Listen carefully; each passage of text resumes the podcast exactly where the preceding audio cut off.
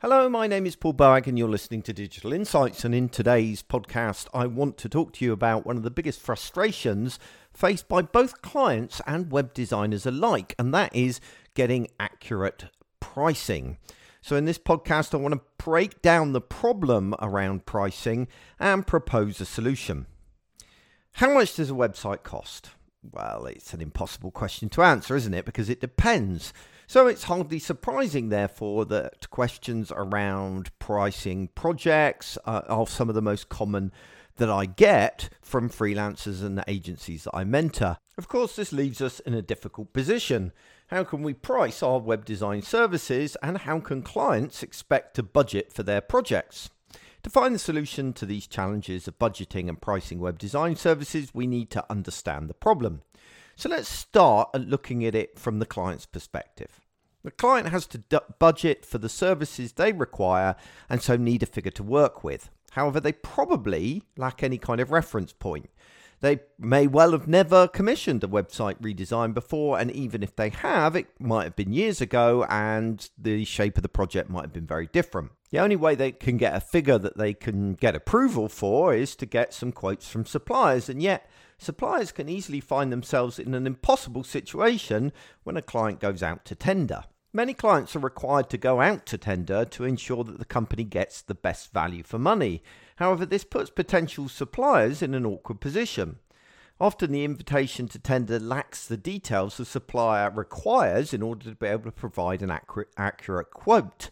Also, in many cases, the client is asking for a fixed price quote, and so the supplier needs to be entirely confident in the price they give. The supplier then has to make a decision. Either they cut corners and pitch the project low, or they focus on delivering a high standard and risk losing the work to a cheaper pitch. Even if they're not in a competitive ch- tender situation, there is a danger with that second option that the figure quoted will be entirely beyond what the client can actually afford.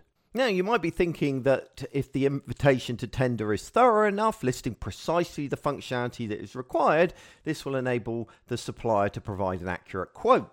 Unfortunately, once again, it's not that simple. Although many requests for proposals do indeed list features that the client wants to see, it isn't enough to provide a great quote. For a start, these lists of features are often more like wish lists than anything else. The client, client includes all the features that they might find useful with little idea of whether those features are going to be expensive to implement or likely to generate any kind of return on investment. Also, many of the features lack real research behind them as to whether or not users will actually find them useful, and so you can end up commissioning features that aren't required. However, the biggest problem with these lists is trying to quote when you lack the full details. For example, a request for proposal might list e commerce functionality. However, it's not specific enough to determine the cost of implementation. Then there is the factor that all requests for proposal are missing, and that is the most critical element of all quality. In most cases, when it comes to creating a website, the more time you invest in your creation, the better the quality. More design time enables more testing, which leads to more compelling and easy to use interfaces. More development time leaves room for optimization and bug fixing that improve performance and device capability. And more content creation time allows space to test and refine copy to ensure that it answers users' questions and connects with them. Unfortunately, acceptable quality is hard to quantify. Suppliers have trouble expressing the impact of cutting budget on the final output, while clients don't see the return on investment that comes from investing more time. That means when a client asks a web services supplier to quote on a project, the provider has to balance ensuring adequate quality with keeping the price in an acceptable range for the client. Without knowing the budgetary constraints, the supplier has to make a guess. And that's why it's far wiser to have a discussion about budget up front. Ultimately, the solution to these challenges is an open and honest conversation between client and supplier about the budget. First, the supplier needs to find a way of explaining to the client exactly why they need to give at least an indication of budget the way I've come to explain this kind of thing to the client is talk about the experience of buying a house. If you went to see an estate agent about buying a house, the first question they will ask you is about budget. You'll have Uh, you may have other requirements, but without knowing the budget, the estate agent can't work out the way of providing you with the best house within those limitations. For example, if you have if you have a need for a four bedroom house but a limited budget, it may be me that you have to compromise over something like the area or the state of repair that the house is in. In my experience, talking in these terms helps the client to understand the need to have a conversation up front. However, it doesn't help much if the client doesn't have a clue of what their budget is. And although many clients say they don't have a budget, that's not entirely true. If you turned around and suggested they commission a million dollar website, the chances are they would reject your idea out of hand. In other words, they have at least a sense of how much is too much. To help explain the point, I talk about previous projects I've worked on. I give a vague outline of the kind of thing the project included and share an approximate price. As we discuss various projects, I ask whether the budget feels about right. Uh, and if I'm still not getting anywhere, I start to talk theoretically with questions like if I submitted a proposal for $60,000 with a strong case to spend that budget, do you think it's likely to get approval?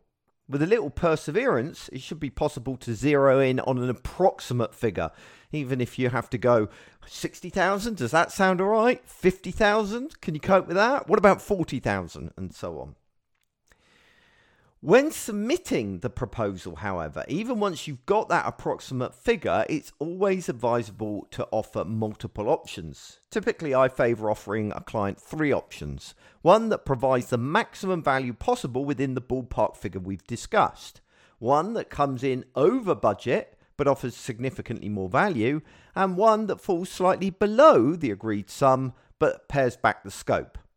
However, even with an open conversation about budgets up front, the challenges around pricing web services will never go away entirely. You see, the problems with pricing projects are deeper than we've discussed so far.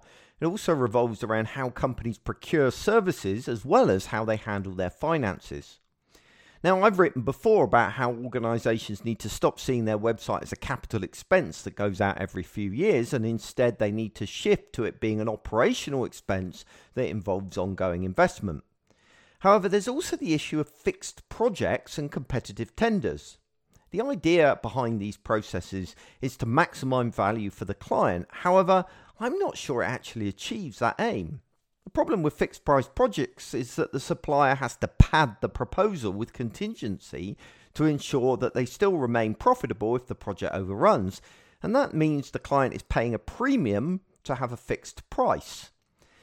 Many companies may be happy with that, which is fair enough. However, the more significant problem is that fixed price projects also mean a fixed scope and that leaves no room for ideation based on user feedback or pivoting if the direction proves wrong.